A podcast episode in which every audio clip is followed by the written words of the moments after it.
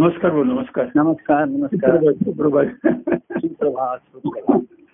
आज सहज चालू होतं म्हणजे सकाळपासून की वटपौर्णिमा आहे आणि हा देव जन्मोजन्मी भेटावा असं तुम्ही म्हटलेलं आहे आणि या संदर्भात मी तुमच्या गेल्या आपल्या सुखसंवाद तुमचा ओझरचा उल्लेख तुम्ही जो केला होता ना की त्या लिंगदेहाचा ते लिंगदेहामध्ये मन बुद्धी आणि चित्त असतं आणि हा लिंगदेह म्हणजेच आत्मा असतो आणि ज्या परमात्म्याने त्या कसं आहे थांबा लिंगदेह म्हणजे आत्मा नाहीये.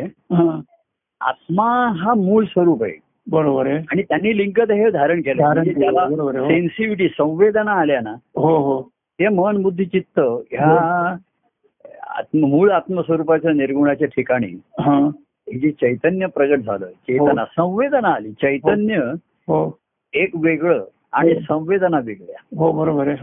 तर ही संवेदनासाठी त्याची लिंगदेहाचे हे त्याचे भाग आहेत मन बुद्धी आणि चित्त.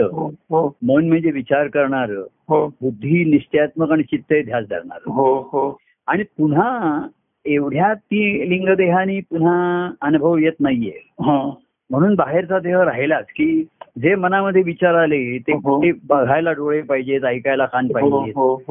ही पुन्हा ज्याला देहाची बाह्यांगाची इंद्रिय आली कारण ह्या संवेदना ज्या त्याच्या ठिकाणी निर्माण झाल्या वेदनेमधनं कळामधनं संवेदना निर्माण झाल्या असतील तर त्याची अनुभव घेण्यासाठी पुन्हा ह्या बाह्य देहाची जरुरी लागलीच ना. कान पाहिजे डोळे पाहिजेत हे पाहिजे. तेव्हा हे आत्म्याचं आत्म्याच्या ठिकाणी स्फुरलेलं आहे काही भागात म्हटलं तसं त्याला चैतन्य आहे तिथे आणि म्हणून मन आणि बुद्धी आणि चित्त असे म्हटले तर कसे हे तीन वेगळे भाग करता येत नाही त्याला. असं म्हटलंय की आत्मा अवस्था जेव्हा मग त्याला अज्ञान असल्यामुळे जीवात्मा म्हटलं बरोबर हो की त्याच्या ठिकाणी जाणीव असतीचं शिवात्मा म्हटलं.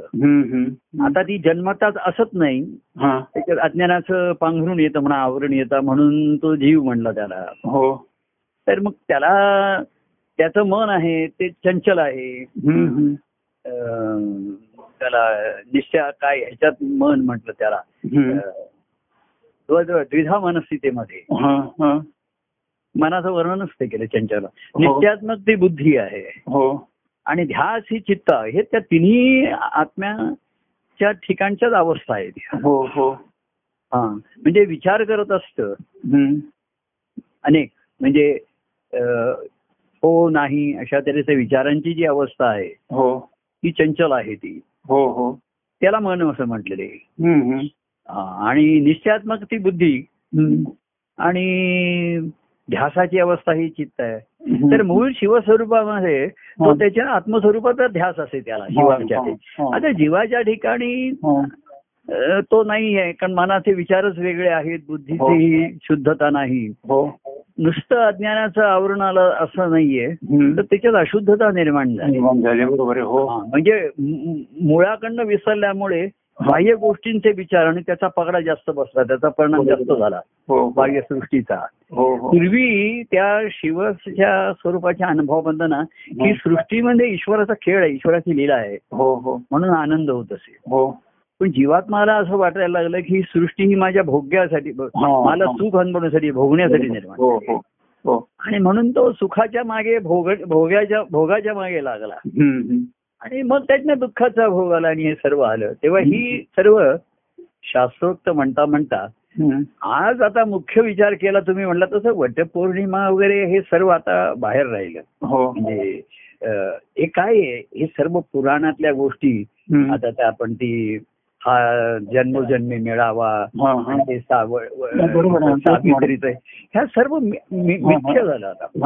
आता पुढचा जन्म आहे मागचा जन्म हे मिथ्यच आहे मुळामध्ये हा जन्म आहे हे तरी मिथ्य आहे का तथ्य आहे परंतु साधू संत सत्पुरुष त्यांची दृष्टी सूक्ष्म झाली बरोबर. तर हे मागचा जन्म पुढचा जन्म ह्याची विचारधारणा ही सुरुवातीला जीवाला काहीतरी त्याची समजुतीचं ज्ञान म्हणून सांगितलेलं आहे ना हो बरोबर आहे. तर त्या समजुतीतच अनेक जीव अडकलेले आहेत बरोबर आहे खरं. आजही आता ते अनेक जण म्हणतील की आम्हाला हा म्हणजे ज्या स्त्रियांना पुरुषांकडनं नवऱ्यांकडनं त्रास आहे त्या सुद्धा ती रीती आणि हे पाळण्यासाठी म्हणून हा नवरा जन्मजन्मी असावा असं मागणारच आहेत म्हणजे त्यांच्यावर किती त्रास असतो, दुःख असो, नवऱ्याने अगदी कसाही वाईट असला तरी ते धर्माप्रमाणे हाच तुला मला जन्मजन्म मिळावा मनात असो अगर नसो. आणि मग पुढे अशी ती फारकत होऊ लागली, खरंच हा मला जन्मजन्म मनात काय मागत असतील कळायला मार्ग नाहीये.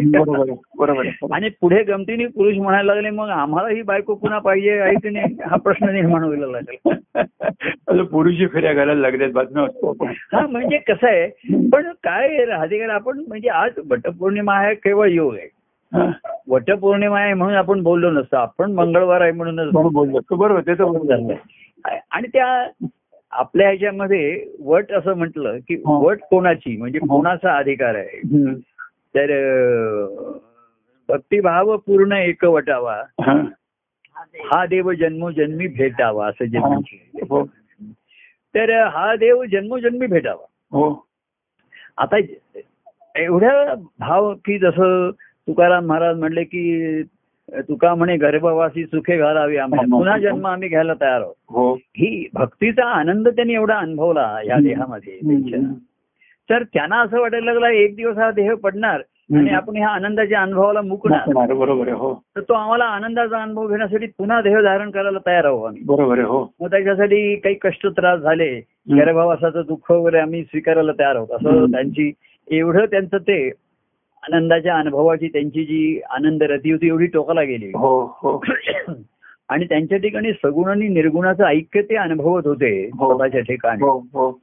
आणि भक्तीच्या आनंदासाठी सगुण आहे तरी सर्व सृष्टी आहे, विश्व आहे आणि ते आहे देह.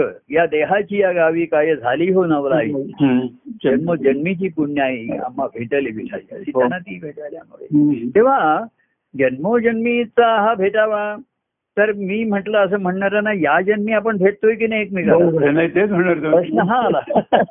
या जन्माला भेटला असेल तर पुढच्या जन्माचं कोणी बघितलंय. बरोबर. आणि पुढचा जन्म वगैरे आणि हा जन्म सुद्धा मिथ्याच आहे तर त्यातलं तथ्य कळलं नाही.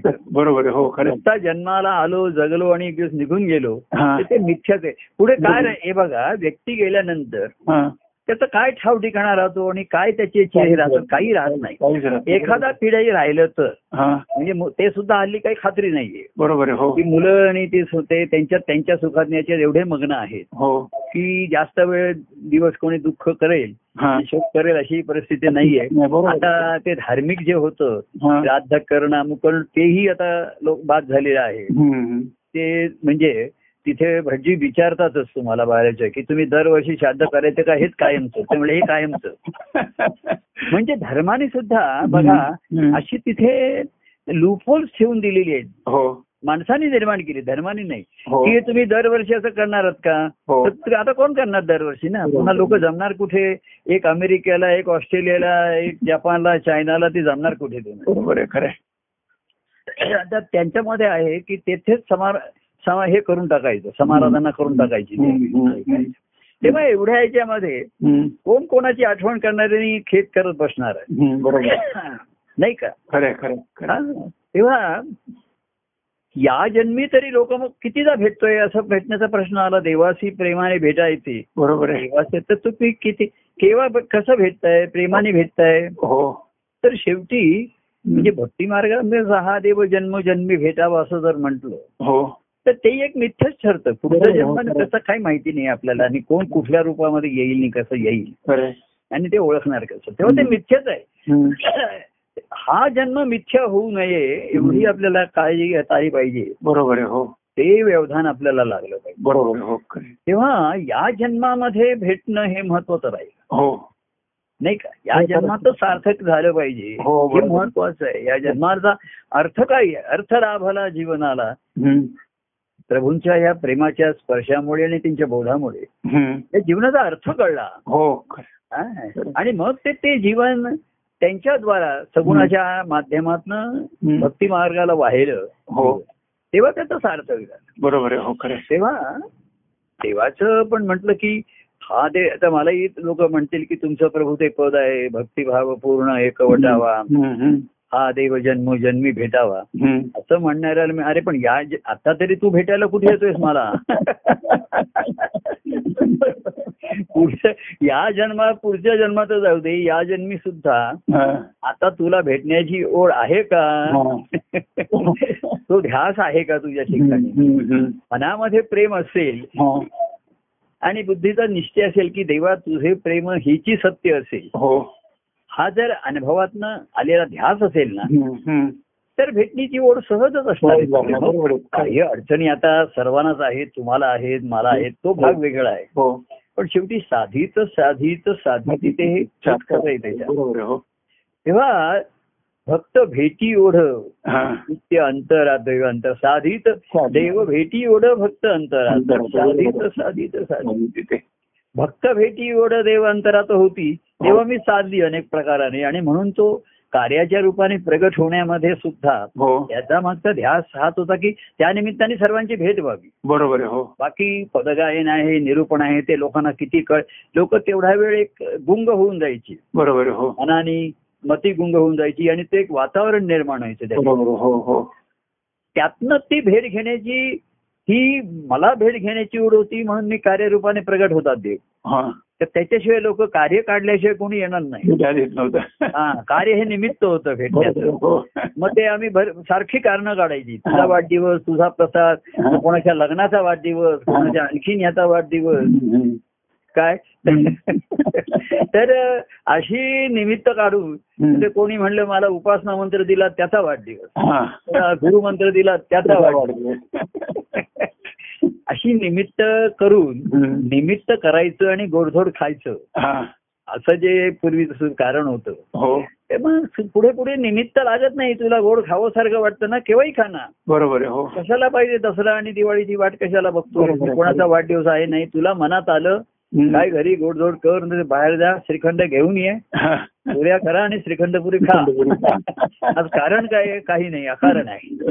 तेव्हा प्रश्न आता शेवटी आपण मुद्द्याकडे येतो, गाभ्याकडे येतो, जेव्हा म्हणतो की या जन्मी काय करायचंय आणि या जन्माचं काय सार्थक, सार्थक झाले जन्माचे ते कसं करायचंय. तेव्हा जन्मोजन्मीचा मी ऋणी तुझा देवा, म्हणजे पुन्हा जन्मोजन्मी भेटावं पेक्षा तू या जन्मी भेटलास, असं ते माझं पद आहे. जन्मोजन्मीचा मी ऋणी तुझा देवा, घेसी मम सेवा करुणी गोड, करुणी गोड, करुणी गोड, जन्म जन्मीचा ऋणी तुझा देवा. तर मला आता पुन्हा या जन्मी तुझं एवढं माझ्यावरती ऋण आहे हो की ते फेडण्यासाठी मला अनेक जन्म घ्यावे लागतील. हो बरोबर. म्हणून जन्म पाहिजेत मला. हो म्हणजे तुझ्या भक्तीचं ऋण एवढं आहे, तुझं ऋण आहे माझ्यावरती, जन्मोजन्मीचा मी ऋणी तुझा, एवढं ऋण आहे. हो तर ते मला भेद करता यावं. बरोबर आहे हो. त्याच्यासाठी आपण म्हणायचं की हा जन्म सुद्धा पुरणार नाही, हे बोलण्याची एक भाषा आहे. या जन्मामध्ये ते ऋण फिरणं शक्य नाहीये म्हणून पुन्हा जन्म हवाय. बरोबर. तेव्हा जन्मोजन्मीचा मी ऋणी तुझा देवा, घेसी मम सेवा करून ओढ, काय तुझे धन काय माझे ऋण, देसी काय तुझे धन काय माझे ऋण, देसी त्याची जाण वारंवार वारंवार वारंवार, जन्म जन्मी ऋणी तुझा देव. माझी सेवा तू ओढ करून घेतलीस. बरोबर हो. मला आश्रय दिलास आणि सेवेची संधी दिलीस. हो. ही केवढी, हे ऋण केवढं आहे तुम्हाला, काहीतरी हा माझा जन्म फुकट गेला, सगर्थ गेला. बरोबर हो. तर तुझ्यासारख्याचा आश्रय मिळाला. हो. आणि घेसी मम सेवा करून गोड, नुसती आम्ही तेव्हा म्हणलं गोड मानून नाही घेतली, गोड करून घेतली. सेवा भावाला जी काही आम्ही कमी पडत होतो त्याची तू पूर्ती करून घेतली. नुसतं नेऊन दाखवलं नाही, दोष दाखवले नाही, तर त्याची पूर्ती करून घेतली. बरोबर हो. हे माझं ऋण आहे. काय तुझे धन काय माझे ऋण, तो तुझं प्रेम मिळालं मला, हे धन आहे. बरोबर आहे. आणि ते करायचंय मला, लुटवायचंय, हे ऋण फेडायचंय, याच्यासाठीच माझं जीवन आहे. बरोबर आहे हो. तू तुझ्या भक्तीनेच ते फेडणार आहे. बरोबर आहे हो. खरं. मद साठी देव रूपाशी धरी पारणे फिटले नेतांचे या, पारणे फिटले नेत्रांचे या, की माझ्यासाठी सगुणरूप धरलंस, कार्यरूप धरलंस, तर माझं ते तुझं कार्यरूप बघून नेत्रांचं पारणं फिटलं. बरोबर. तेव्हा मदसाठी तेव्हा काय प्रेम वाणी प्रगटविली, धणी पुरविली श्रवणाची, की देवा माझ्यासाठी तुझी तू मधुर वाणी प्रगटविलीस आणि धणी पुरविली श्रवणाची. माझ्या श्रवणाची धणी, एखाद्या आपण जिभेची धणी म्हणतो तशी ही श्रवणाची धणी. आपण किती श्रवण झालंय, केवढा ऐकलंय आपण, केवढा बोललोय, तर ती तुझी मधुर वाणी माझ्यासाठी प्रगटवलीस. बरोबर आहे. हो. आणि माझ्या श्रवणांची धणी पुरवलीस. बरोबर आहे. पारणे फिटले नेत्रांचं तुझं कार्यरूप बघून काय, आणि तुझी मधुर वाणी श्रवण करून श्रवणांची धणी ही पूर्ण झाली. तेव्हा आणि तेव्हा अशा तऱ्हेच गुण गायनाचा लाविला छंद, हे सर्वात महत्वाचं आहे. भक्ती तर सर्वात आहे की मी नुसतं श्रवण केलं, ऐकलं, सेवाभाव केली नाही, तर तुझ्या गुणगायनाचा मला तू छंद लावला.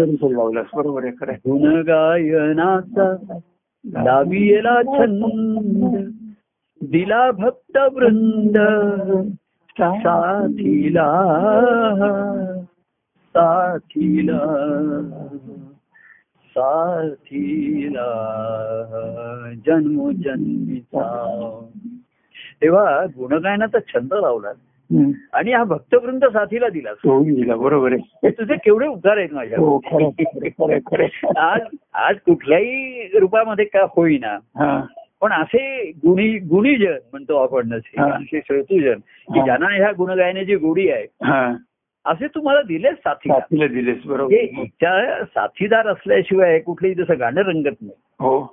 म्हणजे साथीदार करणं, तसे रसिक श्रोते पाहिजेत. हो.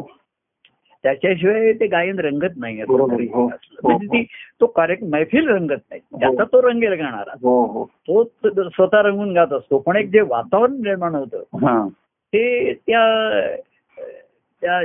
ह्यांच्या भक्तवृंद असतात, ते जोडी गोडीची आवडीची जी मंडळी असतात, त्याच्यामुळे तो आनंद असा साकार होतो आणि लुटला जातो, आणखीच रंगतो मग. तेव्हा देवाचा भक्त फेडी त्या ते ऋण, परमानंद धन लुटवोनी, लुटवोनी लुटवोनी जन्म जन्मीचा ऋणी तुझा रे, घेसी मम सेवा करुणी गो, करुणी गोड. तेव्हा माझी सेवा गोड करून घेतलीस, नंतर मला गोड प्रेम सेवन केलंस, सेवलंस आणि मलाच गोड करून ठेवलंस. हो. आणि मला गोड करून ठेवून आता तू खातोयस, तू सेवन करतोयस माझं, ती माझी भक्ती आहे. आणि त्यामुळे मी आणि माझं पण विरघळून गेलो. बरोबर. हो. तेव्हा आपलं भाग्य असं आहे की पुढच्या जन्मी आणि अनेक जन्मी काय होईल हे आपल्याला माहिती नाही. बरोबर. हो. पण या जन्मी काय होतंय हे तरी माहिती आहे आपल्याला, तरी अनेकांना कळत नाही की निश्चित काय होतंय. त्याही खऱ्या अर्थाने कळायला वेळ लागतो, हळूहळू कळतं आपल्याला काय धन मिळालं, आपलं काय ऋण आहे आणि ही ऋण फेटण्यामध्येच काय आनंद आहे. बरोबर. हो. खरं. आता कोणी म्हणलं तुझं जन्मभर ऋणात राहावं, असं पूर्वी मागे की काय आम्ही असं नाहीये, जन्मभर तुझं ऋण फेडत राहावं, ऋण फेडत एवढं फेडत राहावं तेवढं ते अधिक अधिक वाढतं. बरोबर आहे. ह्याच्यासाठी मला मग किती जन्म घ्यावे लागले तरी हरकत नाही. माझं हा जन्म संपताना जर मला कोणी सांगितलं जन्म संपतोय, पुढचं ऋण अजून शिल्लक आहे. व्यवहारामध्ये लोक असं म्हणतात बघा, म्हणजे व्यवहारामध्ये बरोबर आहे, एखादा मनुष्य म्हणतो मी जेव्हा हे जग सोडून जाईल तेव्हा माझं कुठेही कोणाकडे ऋण नसावं. बरोबर आहे. त्याची त्याला फार काळजी असे पूर्वी लोकांना. हो. हो. की त्यांचा अंतकाळ समीप आलाय असं त्यांच्या लक्षात आल्यावरती ते पहिल्यांदा की कोणाचंही ऋण घेऊन मला जायचं नाहीये. बरोबर आहे. हो. तर ते फेडत असत. हो. फक्त भक्ती मार्गामध्ये असं आहे की देह त्यागाच्या वेळेस तो म्हणतो माझं केवढं तरी ऋण अजून घेण्याचं शिल्लक राहिलेलं आहे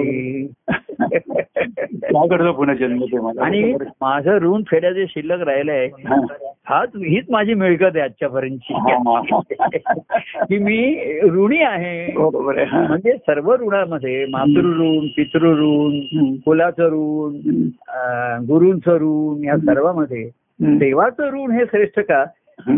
तर देवाचं ऋण परमानंद धन फेडूनच लुटूनच फेडता येईल, म्हणून त्या ऋणाचे श्रेष्ठत्व आलं, त्याचं सौंदर्य आलं.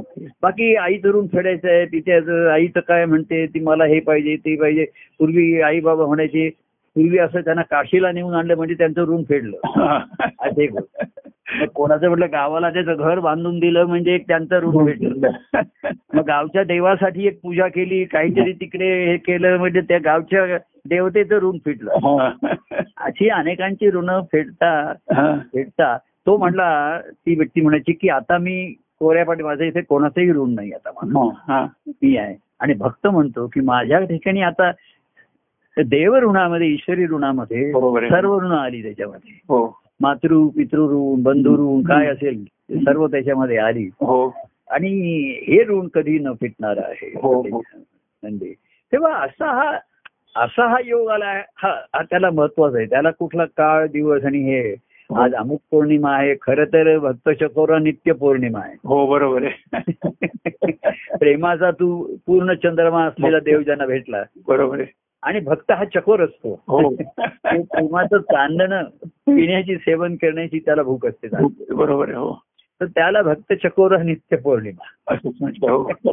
तेव्हा आपल्याला काय आज पौर्णिमा समजे उद्या नाही, असं थोडंच आहे, नाही ना असं काही. हा, आणि ही आपली आहे, भक्तभावाची आहे. हो, आणि त्याच्या देव प्रसन्न आहे त्याला त्याच्या. आणि म्हणून व्यवहारामध्ये मागतील पुन्हा जन्म यावं तर पती पत्नी म्हणतील की हाच पती असो, काय सांगता येत नाही, हीच पत्नी सांगता येत नाही. पण देवभक्त जोडीमध्ये मात्र असं कधीच होत नाही. म्हणतात अरे हाच देव असाच आणि पुन्हा आम्ही असेच पाहिजेत आपल्याला, कसेही आमचे स्वभाव असेल, काय असेल, झालं असेल, अशा या भक्तिभावापर्यंत आले त्याच्यामध्ये व्यक्तिगत. आणि म्हणून देव भेटणं हे श्रेष्ठत्व जे आपण मानलं भक्ती मार्गाचं, हे मूळ आहे. देवाची भेट होणं हो, हे मूळ आहे, बरोबर आहे. ते गुरु त्याची भेट, गुरु भेटवी त्या देवाला, बरोबर आहे, खरं आहे.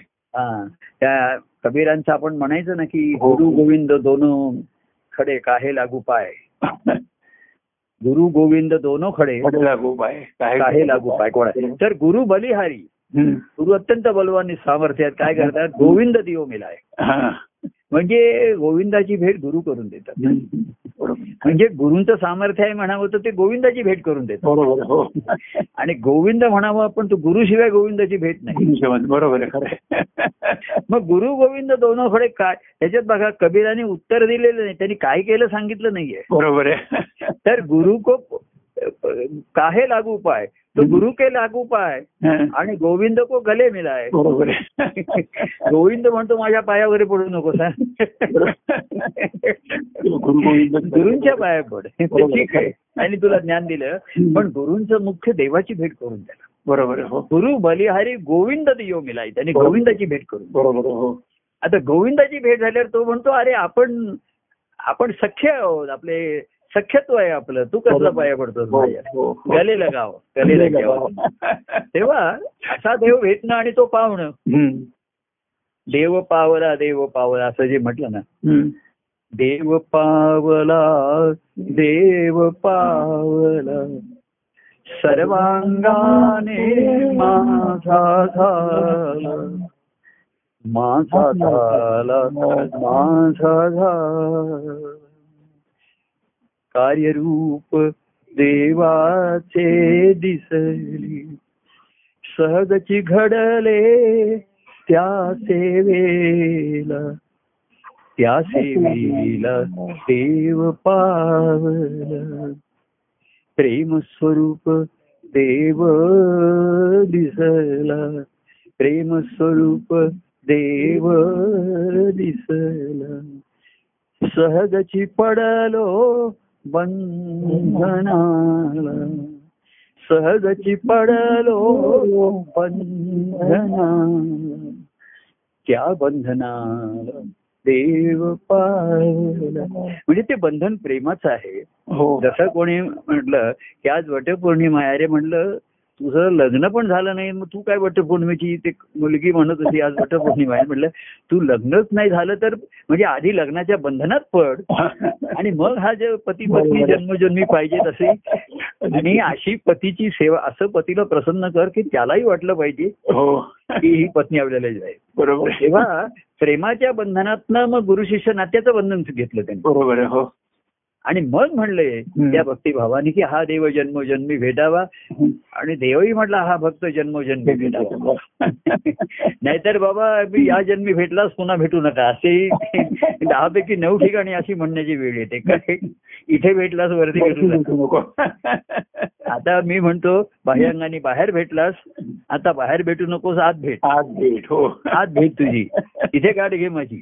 बरोबर. हा मग आनंद सांगायला आपण जिथपर्यंत आहोत देहाने वेगळे तिथपर्यंत जरुरी आहे की त्या भेटीचा आनंद आहेच, किंवा त्या भेटीची आर्थता आतुरता राहणारच आहे. तेव्हा मागचा जन्म पुढचा जन्म हे सर्व मिथ्या आहे.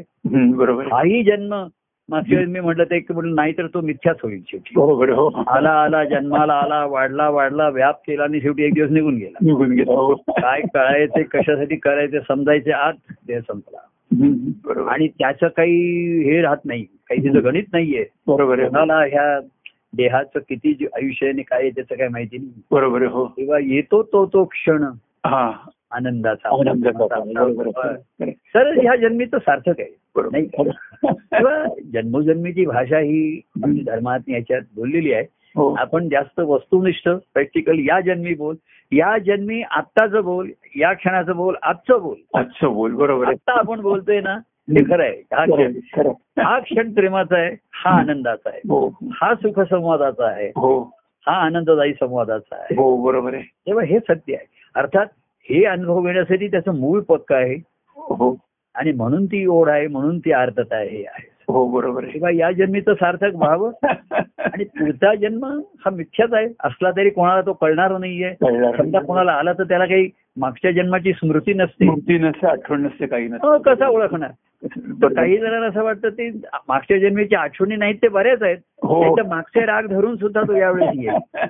त्या व्यक्तींविषयीचे राग त्याचे कायम राहतील. प्रेम कायम राहील, लोभ कायम राहील, मोह कायम राहील, ते राग कायम राहील, आणि ते सर्व मागचं वजन तो कॅरी फॉरवर्ड घेऊन येईल तिकडे. बरोबर. मागची त्याचं सर्व्हिस बुक पुढे कॅरी फॉरवर्ड घेऊन येईल. नवीन पान, नवीन पेन, रोजचं आजचं.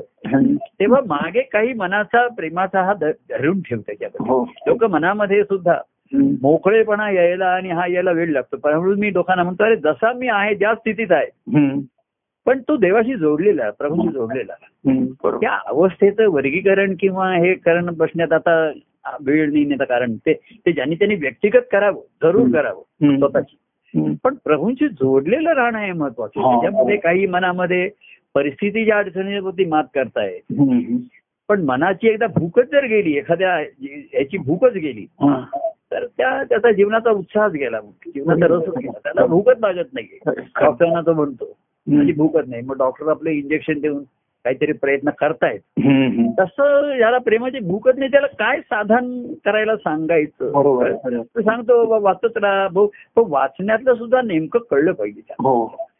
तर एखादे मन नाराज होतं, नाखुश होतं त्याला, पण ते धरून नाही राहिलं पाहिजे. त्या कृष्ण सखामध्ये की कृष्ण आणि राधा यांच्यामध्ये असे गैरसमज आणि ते रागावतात ते एकमेकावरती, असं आहे. आणि मग त्यांची भेट होते, गोडी गुलाबी होते. तेव्हा राधा कृष्णाला असं म्हणते की याच्या पुढे आपण ठरवायचं की मी तुझ्यावरती आपण एकमेकावरती रागवायचं नाही याच्यावर. तर कृष्ण चटकन म्हणतो असं अजिबात नाही, मला राग आला तर मी रागवणार, तुला राग आला तर तू रागवायचा, पण राग धरून ठेवतो. बरोबर.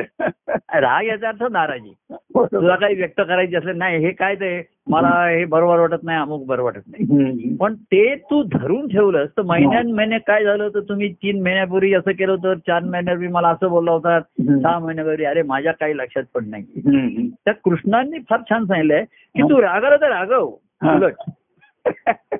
आणि मोकळी हो. मोकळी हो. आणि मला पण राग याचा अर्थ मला जर तुझं काही आवडलं नाही तर मी सांगणार की राधे मी किती वेळ तुझी वाट बघते, तुला काय याला उशीर झाला, मला राग येणारच आहे. बरोबर आहे. हो. मग ती कारण सांगते ते असं झालं ते मला काही कारण सांगू नको. पण तो जर म्हटला मी रागावलं, माझी प्रतिक्रिया व्यक्त झाली नाही तर तुलाही कळणार नाही ना आणि मलाही कळणार नाही. बरोबर आहे. हो. तर अशी प्रतिक्रिया व्यक्त करणं ही सर्वात महत्वाची होते. तिथेच प्रेमाचे मोकळेपणाचे संबंध असतात. बरोबर आहे. नाही तर लोक व्यवहारात सुद्धा मनात महिन्यांना धरून जातात. बरोबर आहे. हो. अरे काय झालं नाही ते 6 महिन्यापूर्वी असं झालं होतं, 3 महिन्यापूर्वी असं झालं होतं, अरे कुठे काय लक्षात ठेवतोस नाही काय. तेव्हा रागून मोकळा हो, तुझी राजी नाराजी इतराजी व्यक्त कर आणि मोकळा सोकणार. हे प्रेमातलं सर्वात महत्वाचं आहे. व्यक्तिगत प्रेम इथे येतं. व्यक्तिगत प्रेमामध्येच राजी नाराजी संभवते. बरोबर आहे. हो. कारण आवडी निवडी वेगळ्या असतात, करण्याची पद्धत वेगळी असते, प्राधान्य प्रायोरिटीज वेगळ्या असतात, प्रत्येकाची दोघांची वेगळी राहते. तर तू तुझ्या परीने मी माझ्या परीने, चल तू तुझ्या परीने करायला मोकळायस नाही माझ्या परीने करायला मोकळा. बरोबर आहे. असं म्हण. तेव्हा एकमेकासाठी कर, परस्परा सुखविता वाढे प्रेमबळ. बरोबर आहे. हो. हा, प्रत्येक जण प्रेमामध्ये स्वतःच्या सुखाचा विचार करणं स्वार्थ आहे आणि दुसऱ्याच्या सुखाचा विचार करणं हे प्रेमाचं लक्षण आहे. बरोबर आहे. हा, तर ते कर. मग त्याच्यामध्ये बाह्यांगाच्या गोष्टी काहीतरी अडचणी म्हणा, काहीतरी हे आवडलं ते आवडलं आज ना आवडलं असं होणार आहे. तेव्हा कृष्ण म्हणतो असं नाहीये, राधा म्हणते याच्या पुढे आपण एकमेकावरती रागवायचं नाही. तो म्हणला राग रागवायचा नाही. बरोबर. पण राग आला तर व्यक्त करायला पाहिजे. बरोबर. तू अशी महिन्यान धरून बसलीस तर कसं चालेल. बरोबर. खरं नाही का.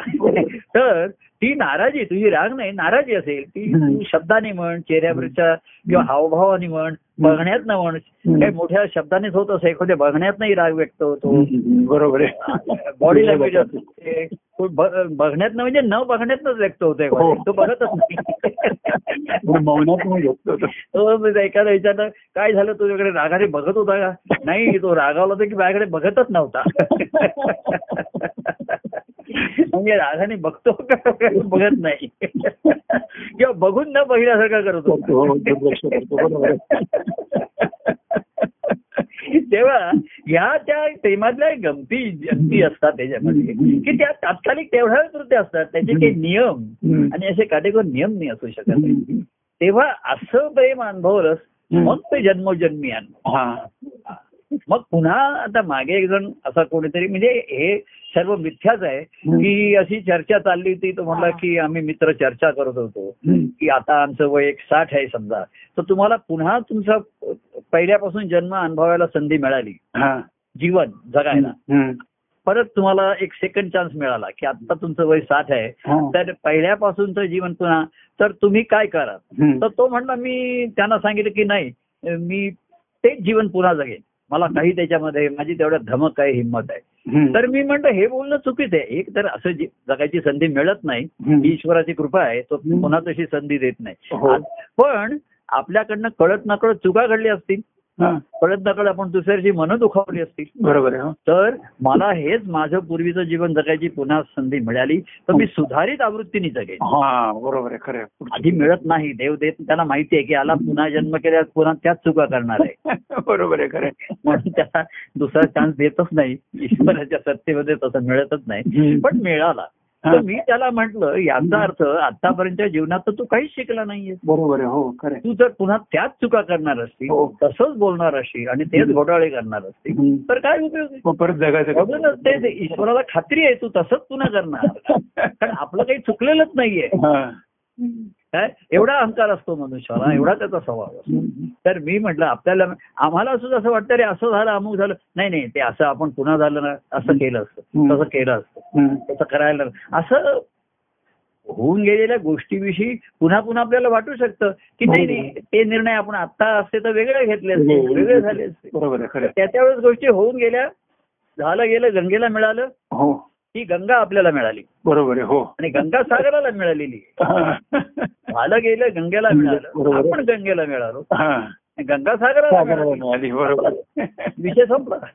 तेव्हा पुन्हा ते तसंच मी करेन असं नाहीये.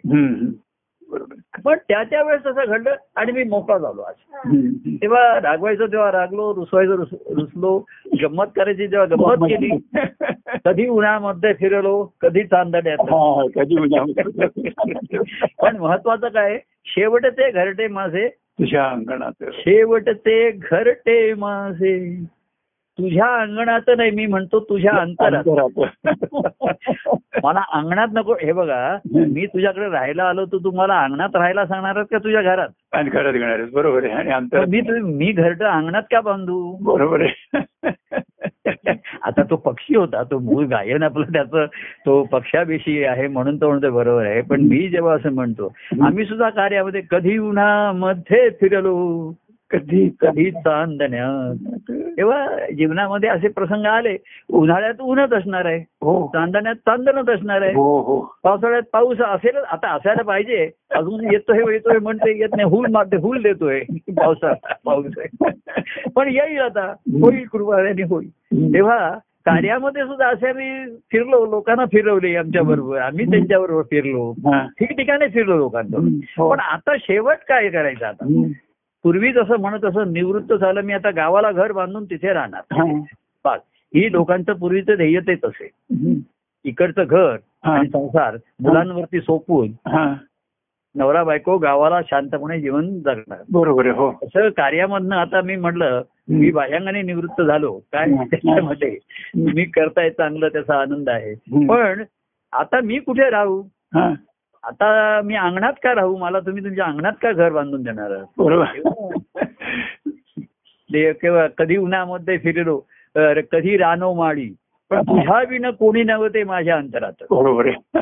ते असं तो म्हणतो, मी कधी रानावनात फिरलो, इकडे तिकडे फिरलो, पण तुझ्याशिवाय माझ्या अंतरात दुसरं कोणी नव्हतं, दुसरं कोणी नव्हतं. तेव्हा शेवट ते घरटे माझे तुझ्या अंतरात, तुझ्या अंतरात. मला घरटच पाहिजे, तू त्याला देऊळ म्हण. मग तिथे देवाने घर केलं तर त्याला देवघर, देऊळच म्हणणार. बरोबर. पण देवाच्या दृष्टीने त्याचं घर आहे. बरोबर. देव काही देवारे मांडत नाही, भक्त देवारे मांडतो. देवाला उलट देवाऱ्याचं वावड असतं, तो देवारे वगैरे काही माजू नका, देवारे करू नका माझी. तेव्हा झालं, आपण रागावलो, रुसलो, हे झालं, ते झालं, सर्व काही झालं. पण आता जीवनाच्या ह्या शेवटच्या पर्वामध्ये, ध्यास पर्व म्हटलं त्याला, ध्यास पर्वामध्ये शेवट ते घरटे माझे तुझ्या अंतरात. आता तुझ्या अंतरात आनंद असेल तर छानच आहे. तू आनंदात असशील, तुझ्या अंतरामध्ये आनंदात असशील, तर माझं तिकडे बांधलेलं घरट तर मी पण आनंदातच राहणार. तू रागात असशील, प्रेमात असशील, नाराज असशील, तर तिथे कसं घरट बांधणार? बरोबर आहे. तू आनंदात असशील तर देवाचं घरट, त्याचं घर शेवटी भक्ताच्या अंतरामध्ये आहे. बरोबर. आणि बाकीचे लोक त्याला घरात घेत नाही, अंगणात घरट बांध. मग पूर्वी अंगणामध्ये देऊळ बांधायचे, घुमटी बांधायची, आत नको, घरात नको. तेव्हा देवाला सांगतात ते, शेवटी ते घर तुला बांधायचं तर बांध, या झाडावरच्या वृक्षाच्या झाडावरती तुझं घरट बांध. अंगणात ते सुद्धा, अंगणात झाड, झाडावरती घरट. काय म्हणजे हा अंगणात मग हे त्याला दाणे टाकणार, मग तो पक्षी दाणे घेणार आणि पुन्हा घरात येऊ नको, आमच्या घरात येऊ नको. तसं त्यांचा देवघर शोधतोय शेवटचा. आता फायनल कुठे जायचं? आता आपण निवृत्त होऊन कुठे राहायला जायचं असं बघतोय. हरितारा आम्हाला बोलावतायत तिकडे. तेव्हा शेवटचे घरटे माझे हरितारा हाईट्स मध्ये. हे बाह्यांगाचं झालं. पण तेव्हा कार्य पुष्कळ झालं. आपण हे झाले, देऊळ बांधण झाले, शिष्य झाले, भक्त झाले, मिळाले, सर्व काही झालं. आता शेवट ते घरटे माझे अंतर, आणि या जन्माच काय. तेव्हा पुढचा जन्म कोणी बघितला नाही, मागचा जन्म ठाऊक नाही. बरोबर. हा जन्म, या जन्मातलं सुद्धा मागच्या गोष्टी आता उपयोगाला येणार नाही. बरोबर. हो, खरे. जे असेल ते उगवून येईल. काय? बरोबर, खरे. तर ते उगवून येईल ते खरं. आता काय उगवून आलं बघूया. आपण पेरलेलं जिथे उगवून आलं असेल तर तिथे आनंद आहे उगवून आला. तेव्हा जन्मोजन्मीचा मी ऋणी तुझा देवा. काय माझे धन काय तुझे देशी त्याची जाणं वारंवार. बरोबर.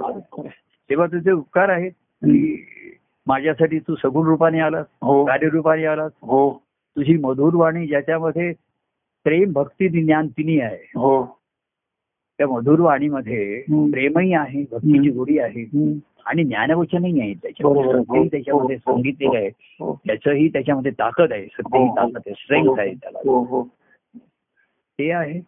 आणि भक्तवृंद साथीला दिलेला आता नसेल तर तिची टाळी आपली टाळी आपल्याला साथ देतेच आहे. बरोबर आहे. हो. असं त्या राधिकेचं आहे की वनी राधिका गीत गोपाल गाते असे गात होतं. तर तिच्या साथीला कोणीच नव्हतं, तिची मात्र टाळी तिला साथ देते. तिची टाळी आणि ती सुद्धा हाताने वाजवत नाही, तिची एक प्रेमानंदी टाळी लागली होती, कृष्णाच्या प्रेमात तिची टाळी लागली होती. वनी राधिका गीत गोपाल गाते असे ते त्या, ज्या वनामध्ये राधिका गीत गोपाळाचं गीत गाते ते वन म्हणजे आनंदवन भुवनच असणार. बरोबर. हो. नाही तेव्हा अशा आनंदवनामध्ये भुवनामध्ये राहावं काय आणि देवाला तिथे स्थापित करावं आपल्या ठिकाणी. बरोबर आहे. खरं. आणि आपण आनंदात राहावं, आनंदात त्याला आनंदित करावं. हो. भक्ता ते भक्त फेडी देवाचे हे ऋण परमानंद धन लुटवणी. बरोबर आहे. आनंदाचा जशी त्यांनी आधी देवाशी प्रेमाने भेटावे, देवाच्या प्रेमाशी लुटायचे. बरोबर. हे कार्याच्या ह्याच्यामधनं अनेकदा आहे प्रेमाचं लूट झाली आपली, लुटालूट भरपूर लयलूट झाली. नुसती लूटमार असं नाही, लयलूट झाली तिकडे. तर आता त्यातनं त्यांना आनंदाचा अनुभव आला, त्यांनी तो आनंदाचा अनुभव लुटावा. तेव्हा असा जन्मोजन्मीचं माहिती नाही, पण या जन्मी मात्र नित्य भेटावा, नित्य भेटावा, भक्ती व्हावं पूर्ण एक वटावा हा देव, या जन्मी नित्य भेटावा. जन्मोजन्मीपेक्षा हा देव या जन्मी नित्य भेटावा. भेटावा. बरोबर आहे. असं म्हणावं. पुढच्या जन्माचा वादा त्याला म्हणून या जन्मात शक्य नाही, आपण पुढच्या जन्मात भेटू, अरे नाही असा पुढच्या जन्माचा वादा देऊ नकोस, उद्याचा वादा नाही, परवाचा वादा नाही करता येते आता. तेव्हा भक्तीचा हा भाव पूर्ण एकवटावा हा देव या जन्मी नित्य भेटावा.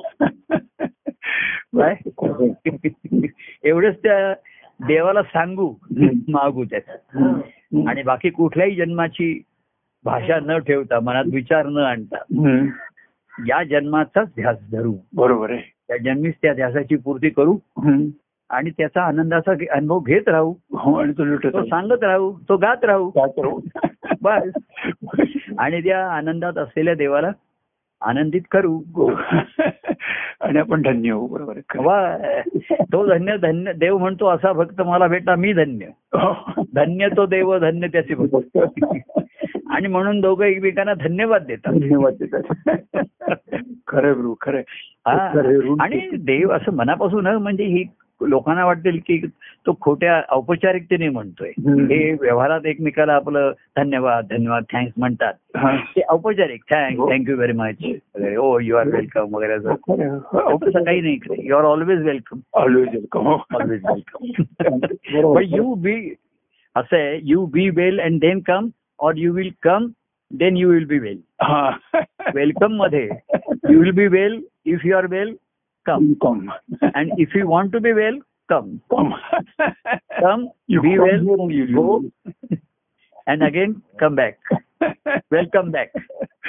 So you are welcome. Correct. Huh? Correct.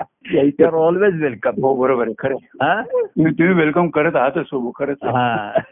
तेव्हा असो अशी भक्ती वटपौर्णिमेला आम्ही म्हणजे वट कोणाची, पतीची का पत्नीची, घरात वट कोणाची असते असा वट म्हणतो. तर भक्तीभावामध्ये कोणाची, बाकी सर्वांची नुसती वटवट वटवट पुष्कळ झाली. हो. बोलणं पुष्कळ झालं. हिरा लोकांनी काय किती बोलले आहेत, किती तासन तास बोलले आहेत. हो. गाणी केली आहेत, पदं केली आहेत, अख्ख्या वया किती झाली. हो. वटवट पुष्कळ झाली. बरोबर. पण भाव एकवटला नाही. हो. बरोबर. एक कोण जीवनामध्ये ठरावा लागतो, हा एक केंद्रबिंदू, त्याच्याकडे सर्व भाव एकवटले. बरोबर आहे. हा. तर असा त्याच्यामध्ये म्हटलंय की हा देव माझा मज वाटावा. हा पदामध्ये म्हटलंय की मला हा भेटला हा देव माझा आहे असं मला वाटत नाही. ही सुरुवात आहे त्याच्यावर. हा देव आहे बरोबर आहे, कोणाचा आहे याचाही नाही, हा माझा आहे. हा देव माझा मज वाटावा बरोबर आहे, मग त्याचं प्रेमांत मज दाटावं असं त्याच्यामध्ये ओळी आहेत एक आलेले. तर त्याची सुरुवातच अशी, हा देव माझा मज वाटावा. हा देव बरोबर आहे, या जन्मी भेटला तर तो आला पण तो माझा आहे असं मला जर वाटलं नाही, आणि मी त्याचा आहे आणि तो माझा आहे बरोबर आहे. हा देव माझा मज वाटावा वाटावा मग साठावा आणि मग अनुभव घ्यावा आणि मग सर्वांना वाटावा प्रसाद म्हणून. त्या वाटावा आधी वाटावा म्हणजे तुला फील झालं माझा आहे असं, आणि वाटला म्हणजे मग सर्वांना डिस्ट्रीब्युट केलं, सर्वांना त्यांनी प्रसाद वाट आता बरोबर आहे. हो मग सर्वांना वाटावा, नाही तर नुसत्याच वाटण्याच्या अक्षता त्याला लावून त्याला मंगलाक्षता पाहिजे. वाटण्याच्या अक्षता डोक्यावर लागल्या तर लागतील, जोराला डोक्याला लागतीलच ना त्या बरोबर. त्यानंच वाटण्याच्या जर कोणी अक्षता टाकल्या, वाटण्याच्या अक्षता हा शब्द आलाय आपला, तर त्या जोरात लागणारच ना.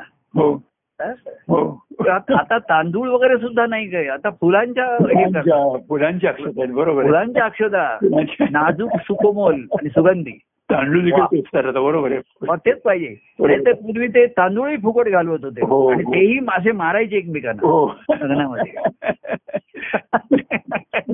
नवऱ्याच्या डोक्यावरती मारत होते. हा एकमेकांची गंमतच चालायची तिथे, आणि ज्यांचं लग्न झालं नाही त्यांच्या डोक्यावर टाकायचे म्हणजे ह्याचं लग्न व्हावं आता म्हणून, अशा गमतीच्या गोष्टी. पण आता अनेकांनी त्याच्यामध्ये हे केलं, फुलांच्या हे द्यायच्या महत्वाचं आलं. आणि आताही काही लग्नाच्या पाहिलं की पूर्वी कसं लांबून फेकायचे असं, तर ते दुसऱ्यांच्या डोक्यावर पडायचं. आता नाही, लग्न झाल्यानंतर प्रत्येक जण येतो समोर भेटायला वधूवरांना, आणि तिथे तबक्यामध्ये फुलं ठेवलेली असतात त्याच्या पाकळ्या, त्या उचलून तो वधूवरांच्या डोक्यावर बरोबर आहे. खरं प्रत्यक्ष त्यांच्यावर पोहोचल्या पाहिजे, दुरून फेकायच्या. हे फेकाफेकी पुष्कळ झाली आता, पुष्कळ शब्द बोलले, अबू झाले, वाक्य बोलली, मी येऊ करीन मी तेऊ करीन. देव म्हणता ही फेकाफेकी पुष्कळ झाली. अक्षता वाहा, टाकायच्या नाहीत, व्हायच्या आहेत तुला मुला. तर त्या वधूवरांच्या त्याच्यावरती त्यांचं हस्तांदोलन करतात, त्याचं अभिनंदन करतात, आणि फुलाच्या ठेवलेल्या पाकळ्या त्यांच्या मस्तकावरती डोक्यावरती थोड्या थोड्या टाकतात प्रत्येकाने व्यक्तिगत. हे जास्त बरं बरोबर. हो हा नाही का, म्हणजे व्यक्तिगत पोहोचलं ते बरोबर. तेव्हा अशा देवाला वाटण्याच्याही अक्षता नको, त्या मंगळ अक्षता नको, फुलाच्या वाहत्या बस तुमचं ऋण. तर ती वट कोणाची, एकवट हवा बरोबर, भक्तिभाव त्याचं सामर्थ्य आहे, त्याचं बळ आहे. भक्तिभाव हा देव आणि भक्त यांचं संयोग करून देतो, संयम करून देतो, म्हणून वड देखील मजबूत आहे. वड देखील मजबूत, वटपौर्णिमा आहे ना, किती पारंब्या सूर्यपारंब्या किती त्याला आहे त्याच्या. आणि त्याचं एक विशेष होतोय, त्या पारंब्या येऊन त्या जमिनीत जातात बरोबर आहे, मुळाकडे.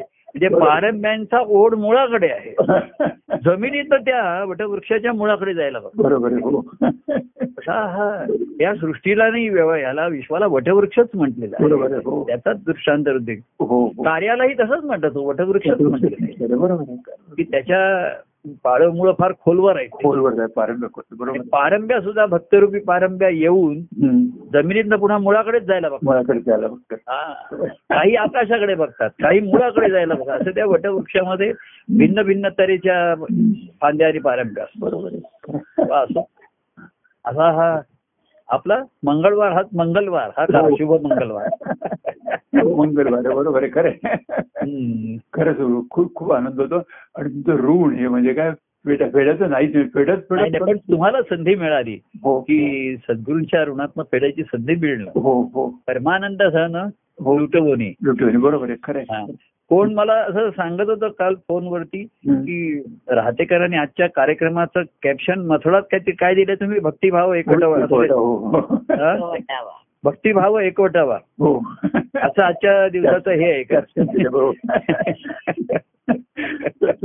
कॅप्शनमध्ये काहीतरी असतं म्हणजे त्याची याची लाईन म्हणतात ती कसली एक लाईन दिलेली असेल होती ट्रेझर म्हणतात ना तर त्यात काय येणार आहे खरंच ऋणाधावात ऋण फेडतोय आणि फेडता फेडता ते वाढतच जायचं ते वाढत जाऊ एवढं फक्त पुढच्या मागच्या पुढच्या जन्माची भाषा जे मिथ्याच आहे बरोबर आहे खरं तर या जन्मीचं ही मिथ्यत्व संपलं तथ्य येतो तो क्षण आनंदाचा प्रत्येक क्षण हे तथ्य आहे हो गेला तो मिथ्या येणारा तोही मिथ्या बरोबर आहे म्हणून दत्तप्रमाणे वर्तमानेषु वर्तते असं म्हणजे खरंच बोलत की अर्थात आताचा क्षण हा सत्य क्षण आहे बरोबर आहे बस बस बाकी मिथ्या बाकी मागचे मिथ्या पुढचे मिथ्या काही कारणच नाही प्रत्येक श्वास बरोबर खरं प्रत्येक श्वास हाच ते चैतन्याचं स्वरण आहे बरोबर हो आणि तेच आनंदाचं आहे सच्चिद आनंद त्याचा अनुभव हा आपला आपल्या ठिकाणीच आहे बरोबर खरं पण त्याचं मूळ परमानंदात आहे आणि फळ परमानंद आहे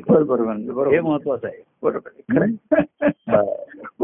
धन्यवाद धन्यवाद जय परमानंद प्रिय परमानंद अशी वटपौर्णिमा आपण दर मंगळवारी शुक्रवारी साजरी करूया हो आपल्याला रोजच पौर्णिमा आहे पौर्णिमा आहेच नाही काही प्रश्नच नाही आपण भक्त चकोर आपण होऊन राहिलं हो भक्त चकोरा नित्य पौर्णिमा बरोबर आहे तो भक्त चकोर भक्ता चकोर असतो त्याला नेहमीच पौर्णिमा चकोर असतो आणि चतुर पण असतो चतुर व्हावंच लागतो त्याला चतुर ह्याशिवाय तो साधणार नाही चातुर्याशिवाय गोष्टी साधता येत अशा साधायच्या त्याला चातुर्य लागतं बरोबर आहे खरं खरं आहे प्रभू ऋण फेडत्या फक्त वाटत राहो